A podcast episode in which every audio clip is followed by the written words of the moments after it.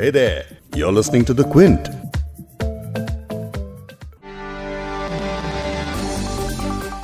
कहते हैं कि दिल्ली की सत्ता का स्वर्ग लोक उत्तर प्रदेश से होकर जाता है। लेकिन खुद उत्तर प्रदेश में सत्ता और अपराध के गठजोड़ का पाताल लोक किस रास्ते से जाता है? मैं ये सवाल इसलिए उठा रही हूँ क्योंकि उत्तर प्रदेश यानी यूपी में पुलिस क्रिमिनल्स का हाफ़ एनकाउंटर करती है। और क्रिमिनल्स पुलिस वालों को सीधे मौत की नींद सुला देते हैं। यहाँ उन्नाव के बीजेपी एमएलए कुलदीप सेंगर के खिलाफ बलात्कार का मुकदमा लिखाने के लिए लड़की को आत्मदाह करना पड़ता है। यहाँ कानपुर के माफिया विकास दुबे की इतनी हैसियत है कि वो आठ आठ पुलिस वालों को दस मिनट में मौत के घाट उतार सकता है। कानपुर में हुए विकास दुबे कांड न सिर्फ़ उत्तर प्रदेश के लॉ एंड ऑर्डर की पोल खोलता है, बल्कि हर गुजरते लम्हे के साथ पुलिस फोर्स में बैठे विभीषणों, अपराधियों और उन्हें पनाह देने वाले सियासतदानों की परतें भी खोलता है। इसी मसले पर आज बात करेंगे और जानेंगे कि यूपी में real life gangs of Wasseypur का दी एंड आखिर कब लिखा जाएगा? क्विंट हिंदी पर आप सुन रहे हैं बिग स्टोरी, हिंदी मैं हूँ फबीहा सैयद। 3 जुलाई 2020 उत्तर प्रदेश के कानपुर का बिकरू गाँव। कुख्यात अपराधी विकास दुबे ने अपने गुर्गों के साथ मिलकर आठ पुलिस वालों को बेरहमी से मौत के घाट उतार दिया। लेकिन सवाल यह कि 60 आपराधिक मामलों का हिस्ट्री शीटर विकास दुबे कैसे इस वारदात को अंजाम दे पाया? इसी पर बात करेंगे उत्तर प्रदेश के पूर्व डीजीपी विक्रम सिंह से। मुझे व्यक्तिगत तौर पे कोई संदेह नहीं है कि अभियुक्त दुबे को पूरी जानकारी थी कि पुलिस दल आ रहा है। और साथ ही जानेंगे सीनियर जर्नलिस्ट शरद प्रधान से कि विकास दुबे के इस एपिसोड ने उत्तर प्रदेश के लॉ एंड ऑर्डर की पोल कैसे खोली है। आठ पुलिस कर्मियों का ऐसे शहीद हो जाना आखिर किसका फेलियर है? पहले क्रिमिनल जो होता है, बचने के लिए पुलिस से प्रोटेक्शन लेता है, पैसा दे करके। उसके बाद वो नोटोरियस हो जाता है तो नेता लोग उसको अपने काम के लिए इस्तेमाल करते हैं और उसके बदले में उसे प्रोटेक्शन प्रोवाइड करते हैं। यही सिलसिला रहा विकास दुबे के साथ। अपराध की जड़ें। सिस्टम ही में इतनी गहरी कैसे हो गई हैं? और हर बार अपराधी स्कॉट फ्री क्यों छोड़ दिए जाते हैं? इस दशकों से चले आ रहे बड़े मुद्दे पर बात करने से पहले कानपुर कांड का जरा शॉर्ट में आपको मैं बता देती हूँ। कानपुर में पुलिस की एक टीम कुख्यात बदमाश विकास दुबे की तलाश में गई थी। तभी दुबे और उसके गुर्गों ने पुलिस पार्टी पर अंधाधुन फायरिंग कर दी और आठ पुलिस कर्मी शहीद हो गए। कई घायल भी हुए।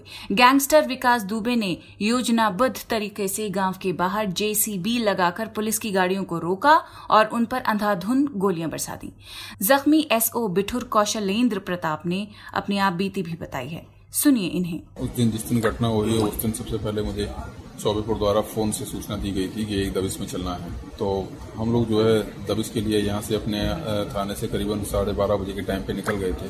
और निकलने के बाद में वहाँ तकरीबन जो है हम लोग एक बजे पहुँचे हैं। जैसे ही पहुँचे हैं तो पहले तो हम लोगों ने गाड़ियों को अपने, अपनी अपनी गाड़ियों को जो है वहीं नज़दीक, वहाँ से करीबन डेढ़ दो सौ मीटर जो है पार्क कर दिया था। पार्क करने के बाद में वहाँ से हम लोग पैदल गए हैं। जी हम लोग पैदल पहुँचे हैं तो रास्ते में उसने एक जेसीबी लगा के रखी थी पहले से। वो जेसीबी लगा कर रखी तो वहाँ से हम लोग जो है एक एक करके जैसे ही उसके घर के नज़दीक पहुँचे हैं, तभी अचानक क्या हुआ, हमारे ऊपर जो है ताबड़तोड़ चारों तरफ़ से, चारों तरफ़ से फायरिंग होने लगी। क्योंकि अचानक होती हुई फायरिंग से हम लोग अपने आप को, अपने आप को बचाने के लिए एकदम से जो है जगह जगह पे जो है आड़ लेने लगे और छिपने लगे। और जो ही हम लोगों ने अपने अपने आप को थोड़ा सा सुरक्षित महसूस किया और फिर फायरिंग की, लेकिन चूँकि टारगेट जो है हमें नज़र नहीं आ रहे थे क्योंकि हम लोग नीचे की तरफ़ थे और वो लोग ऊपर की तरफ़ थे। पहले ही राउंड में जो उन लोगों ने फायरिंग की थी, उसमें हम लोगों के मैक्सिमम लोग जो है इंजर्ड हो चुके थे। बस यही घटनाक्रम है। बड़ी मुश्किल से फिर मैंने जो है दो लोगों को, मेरे साथ जो दो लोग थे, एक अजय सिंगर अजय कश्यप इनको गोली लग जाने के कारण फिर मुझे इन लोगों को निकालने की ज़िम्मेदारी मुझे मुझे ज़्यादा लगी। तो मैंने इन लोगों को निकालने का प्रयास किया और अल्टीमेटली मैं अपने प्रयास में सक्सेस हुआ। लेकिन हमारी टीम और टीम जो है वो एकदम शांत बैठ गई थी। दूसरा ये कैजुअलिटी के सबसे कारण एक ये भी रहा कि वहाँ पे हम लोग टारगेट को बिल्कुल देख नहीं पा रहे थे और टारगेट हमको ऊपर से अच्छे से देख पा रहा था। हमारे जरा सी मूवमेंट पे वो हमारे ऊपर फायर कर दे रहा था जो कि हमारे जो कि शायद हमें गोली लग जा रही थी। आखिर विकास दुबे की जुर्रत इतनी कैसे बढ़ गई कि वो भागने के बजाय पुलिस का इंतज़ार में हथियार जमा करके बैठा रहा? इस पर क्विंट ने बात की यूपी के पूर्व डीजीपी विक्रम सिंह से। मुझे व्यक्तिगत तौर पे कोई संदेह नहीं है कि अभियुक्त दुबे को पूरी जानकारी थी कि पुलिस दल आ रहा है उसके पीछे। और यह स्पष्ट होता है इस बात से कि उसने जेसीबी मशीन प्रमुख मार्ग पर लगा दिया था जिससे कि पुलिस का मार्ग अवरुद्ध हो जाए। इसके अतिरिक्त जो बड़ी मात्रा में उसके पास हथियार, गोला, बारूद, रसद था, मोर्चा तैयार किया गया था। इससे ये स्पष्ट जानकारी मिलती है कि दुबे के पास पूरी जानकारी थी कि पुलिस दबिश आने वाली है और उसकी तैयारी, इस बात का प्रमाण है कि उसके पास पुख्ता जानकारी थी। पुलिस वास्तव में उसको ये अप्रत्याशित हमला था उसके ऊपर।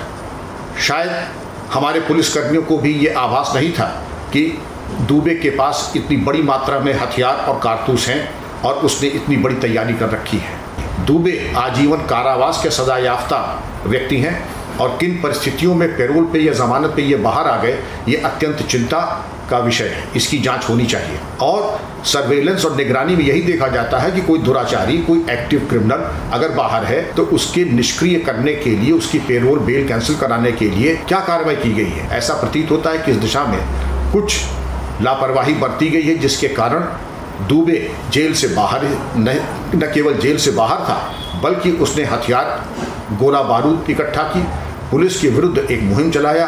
धनबल बाहुबल से और अहंकार में रहते हुए उसने ये दुस्साहसिक घटना की। मेरा ये परामर्श होगा कि इसके ऊपर पुरस्कार की राशि बढ़ा करके 20-25 लाख की जाए। अपने अधिकारियों कर्मचारियों को concealment camouflaging field craft tactics weapons ambush ambush से बाहर निकलना, इन सब चीज़ों का भली भांत प्रतिशत देने के उपरांत अपनी कार्य क्षमता को इतना कर लें कि दोबारा इस प्रकार की न केवल दुर्घटना ही न हो, बल्कि एक कड़ा संदेश जाए, जब दुबे को निष्क्रिय किया जाए तो एक कड़ा संदेश जाए कि इस प्रकार के दुस्साहसिक घटना करने वालों के ऊपर ऐसी कार्रवाई की जाएगी जो कि एक नज़ीर बने और एक मिसाल बने। विकास के विकास की कहानी इस बात से समझ सकते हैं कि जेल में रहने के दौरान शिवराजपुर से नगर पंचायत चुनाव जीत चुका था, प्रधान रह चुका था। कहा जाता है कि विकास की पहुँच राज्य की हर पार्टी में है। उसके कच्चे चिट्ठों को जरा और जानने के लिए मैं आपको फ्लैश में लिए चलती हूँ सीनियर जर्नलिस्ट शरद प्रधान के साथ। शरद जी, जरा हमारे श्रोताओं को बताइए, आखिर कैसे विकास इतना बड़ा गैंगस्टर बन गया? बारह अक्टूबर दो हज़ार एक गैंगस्टर विकास दुबे की ज़िंदगी का टर्निंग पॉइंट था, क्योंकि इस दिन क्राइम की दुनिया में विकास दुबे ने अपना एक नया वर्चस्व कायम किया था। और वो इस तरह से कि उसने इसी दिन शिवली थाना, जो कि कानपुर देहात में मौजूद है, उसमें थाने के अंदर घुस करके बीजेपी के एक बड़े नेता संतोष शुक्ला, जिन्हें मिनिस्टर ऑफ़ स्टेट का रैंक हासिल था, उनको थाने में जाके भून डाला उन्होंने। जी हाँ संतोष शुक्ला से विकास दुबे की रंजिश इस बात की थी कि संतोष शुक्ला इलेक्शन विधानसभा का इलेक्शन लड़ रहे थे और विकास दुबे, उनके राइवल जो बसपा का राइवल थे हरीश चंद्र श्रीवास्तव, उनको सपोर्ट कर रहे थे और हरीश चंद्र श्रीवास्तव ने संतोष शुक्ला को हरा दिया था। बावजूद उसके, राजनाथ सिंह सरकार ने उन्हें मिनिस्टर ऑफ़ स्टेट का रैंक दिया और एक कॉन्ट्रैक्ट लेबर कमीशन का चेयरमैन बना दिया। विकास दुबे के खिलाफ उन्होंने मंत्री पद हासिल होने होते ही उन्होंने कई सारे मुकदमे और दर्ज कराए, क्योंकि विकास दुबे के खिलाफ आसानी से मुकदमे दर्ज होते नहीं थे। जब मुकदमे दर्ज हो गए और एक दिन उसी सिलसिले में वो शिवली थाने में जा रहे थे तो विकास दुबे ने उनको थाने के बाहर ही मिलने के बहाने से पहुँच गए। पहले उनके पैर छुए और फिर अपने आदमी से राइफल छीनी और उनके ऊपर गोलियाँ चलाना शुरू की। जैसे ही एक सिलसिला हुआ संतोष शुक्ला भागे थाने के अंदर, क्योंकि उन्हें लगा कि थाने के अंदर तो जाके कम से कम उनकी ज़िंदगी बच जाएगी। वो जाकर के जिस कमरे में एफआईआर दर्ज होती है, उसमें डेस्क के पीछे जाके छुप गए। इस उम्मीद में कि उनको चाँद से हाथ नहीं धोना पड़ेगा। लेकिन विकास दुबे ताबड़तोड़ गोलियाँ चलाता रहा। सारे पुलिस वाले सन्नाटे में आ गए। सात गोलियाँ उनके सीने में गईं और संतोष शुक्ला खत्म हो गए। और इसके क्लाउड आप देखिए कि विकास दुबे के खिलाफ इन तेईस चौबीस पुलिस वालों में से एक ने भी विटनेस नहीं दिया। सब होस्टाइल हो गए। किसी ने भी कुछ नहीं देखा। जैसा कि आमतौर पे होता है कि एक बड़े क्रिमिनल के खिलाफ मामूली आदमी विटनेस देने नहीं जाता है। लेकिन पुलिस वाले खाकी वर्दी पहनने वाले, जो सरकार के ट्रेजरी से तनख्वाह लेते हैं, वो तक होस्टाइल हो गए। ये ज़ाहिर करता है विकास दुबे का क्लाउड विकास दुबे के पैसे का खेल। कि किस तरीके से उसने सबको अपनी मुट्ठी में कर रखा था। संतोष शुक्ला के भाई मनोज शुक्ला ने क्विंट से बात की। उनके मुताबिक उस वक्त पुलिस वालों ने जो भूमिका निभाई आज उसी का नतीजा निकला है। मनोज शुक्ला ने हमें विकास दुबे के क्राइम और उसे राजनीतिक शरण की पूरी कहानी सुनाई। क्योंकि थाने के अंदर हत्या हुई थी। पुलिस वाले गवाह थे डॉक्टर गवाए था एफ़ आई गवाए थे लेकिन एक भी गवाए नहीं खड़ा हुआ सब जो है हम मुकर गए। तो ये बरी हो गया था। बसपा की सरकार थी तो वादी जो है हाईकोर्ट नहीं जा सकता है। सरकार ही हाईकोर्ट जाती है। तो बसपा की सरकार होने के कारण सरकार ने जो है उसमें कोई इंटरेस्ट नहीं लिया हाईकोर्ट में मामले को नहीं ले गए। बसपा के नेताओं से अच्छा राजनीतिक आदमी को बाहुबली अगर मिल जाते हैं तो उनको संरक्षण देने में उनको बहुत आत्मा उनकी तरफ़ होती है प्रसन्न होती है। तो बसपा में भी कुछ नेताओं को जो है ये शौक था। सपा की गवर्नमेंट में भी कुछ लोगों को शौक था। और इस बीच में दो हज़ार सत्रह में जो चुनाव हुआ तो उसमें कई पूर्व विधायक भारतीय जनता पार्टी में शामिल हुए और पुनः विधायक हो गए। तो उन विधायकों से जो उसके रिश्ते नहीं खत्म हुए क्योंकि जो लोग भाजपा में शामिल हुए उनका आवरण तो बदल गया लेकिन रिश्ते उसके नहीं खत्म हुए। फिर इस तरीके से उसको जो है भारतीय जनता पार्टी में भी लोग प्रश्रय देते रहे। यूपी को करीब से देखने वालों को साल 2007 का ऑपरेशन ददुआ याद होगा। मायावती सरकार के वक्त पुलिस ने ददुआ को मारकर उसका 40 साल का साम्राज्य उखाड़ फेंका था। लेकिन एनकाउंटर के बाद लौट रही पुलिस टीम पर हमला करके ददुआ के चेले ठोकिया डकैत ने आधा दर्जन से ज़्यादा पुलिस वालों को मौत के घाट उतार दिया था। कहानी फिर वही है, बस माफिया बदल गया है। तब ददुआ नाम था, अब नाम है विकास दुबे। तब माया सरकार थी और अब सरकार है योगी आदित्यनाथ की। यूपी में अपराधियों का राजनीतिक लगाव पुराना रहा है और फहरिस्त बड़ी लंबी है। सुनिए इस पर क्या कहना है जाने माने जर्नलिस्ट शरद प्रधान का। विकास दुबे की, का जो राइज हुआ, क्राइम में, की दुनिया में, वो इस वजह से होता रहा क्योंकि हमारे देश की पॉलिटिकल पार्टीज़ विकास दुबे जैसे क्रिमिनल्स को संरक्षण देती हैं। पहले क्रिमिनल जो होता है, बचने के लिए पुलिस से प्रोटेक्शन लेता है, पैसा दे करके। उसके बाद जब वो, उसका नाम जब वो नोटोरियस हो जाता है तो नेता लोग उसको अपने काम के लिए इस्तेमाल करते हैं और उसके बदले में उसे प्रोटेक्शन प्रोवाइड करते हैं। यही सिलसिला रहा विकास दुबे के साथ। जो भी पॉलिटिकल पार्टी पावर में आई चाहे वो बहुजन समाज पार्टी हो, चाहे समाजवादी पार्टी हो, चाहे भारतीय जनता पार्टी हो। कांग्रेस तो काफ़ी जमाने से पावर में ही नहीं है। सब में कोई ना कोई बड़ा नेता उसे संरक्षण देता रहा और वो अपने एक के बाद एक जो भी चाहता था वो करता रहा। उसके इलाके में उसका साम्राज्य बढ़ता रहा। विकास दुबे ने की बीवी ने जिला पंचायत के मेंबरशिप का इलेक्शन लड़ा और जीती और उसमें आप देखेंगे ताज्जुब की बात यह है कि कुछ पोस्टर्स में उसमें मुलायम सिंह के फ़ोटो लगी हुई है। उन्होंने दिखाया ये ज़ाहिर करने के लिए कि हमें मुलायम सिंह का सपोर्ट है और कुछ फोटोग्राफ्स पोस्टर्स ऐसे हैं जिनमें बीजेपी के नेताओं की फ़ोटो लगी है। बहरहाल, ये एक चीज़ स्पष्ट करता है कि नेता जो हैं, वो ऐसे लोगों को संरक्षण देते हैं और मुस्तकिल इनको मिलता रहा। बसपा के नेता उस जमाने में एमपी थे, ब्रजेश पाठक, उनके साथ तमाम फ़ोटोज़ विकास दुबे की वायरल हुई हैं। वो आज ब्रजेश पाठक इस बीजेपी सरकार में यहाँ के प्रदेश के कानून मंत्री हैं। लेकिन अभी तक कोई इस पे कोई चर्चा नहीं एक आईजी रैंक के ऑफिसर ने बाकायदा डीजीपी को लेटर लिखा है कि इस बात की जाँच होनी चाहिए कि ये हार्डन ये ड्रेडेड क्रिमिनल विकास दुबे की जो फोटोग्राफ्स हैं, ब्रजेश पाठक के साथ उसके पीछे क्या राज है? क्या कनेक्शन है दोनों का? अभी समय बताएगा।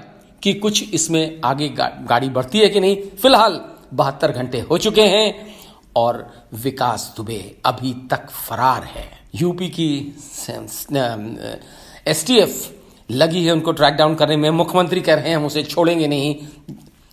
ये अब समय बताएगा कि वो कितने कामयाब हो पाते हैं। जहाँ तक इसका सवाल है, मुख्यमंत्री ने एक अभियान चलाया था एनकाउंटर्स का आते ही, और कहा उत्तर प्रदेश में का हम कायाकल्प कर देंगे क्राइम खत्म हो जाएगा। और उनका मानना यह था, उनका दावा यह था कि उन्होंने प्रदेश के हर बड़े क्रिमिनल को खत्म करा दिया एनकाउंटर्स के ज़रिए से। और यूपी में राम राज्य आ गया है। अब आप सोच सकते हैं, अगर विकास दुबे जैसा आदमी ज़िंदा है आज की डेट में तो ये एनकाउंटर्स में कौन लोग मारे गए हैं? क्या इनकी नज़र में ये क्रिमिनल नहीं था? यह उस लिस्ट में मौजूद ही नहीं था। ये हालत है और यही वजह है कि पनपते हैं विकास दुबे जैसे लोग और नए नए विकास दुबे पैदा होते हैं डिफरेंट पॉलिटिकल रेजीम्स में। गुना और सियासत की इस मिली भगत में कोई पाक साफ़ नहीं। हर पार्टी के दामन दागदार हैं। लेकिन शायद कसूर हम लोगों का भी है जो अपने वोट के हथियार को ऐसी विडंबनाओं के खिलाफ इस्तेमाल करने के बजाय उसे कभी जाति, कभी पैसे और कभी बेफिक्री के नाम पर जाया करते हैं। ये पॉडकास्ट रिकॉर्ड होने तक पुलिस को विकास दुबे का सुराग नहीं मिल पाया है और आठ पुलिस वालों को मौत के घाट उतारने जैसी सनसनीखेज वारदात के बाद भी वो फरार है।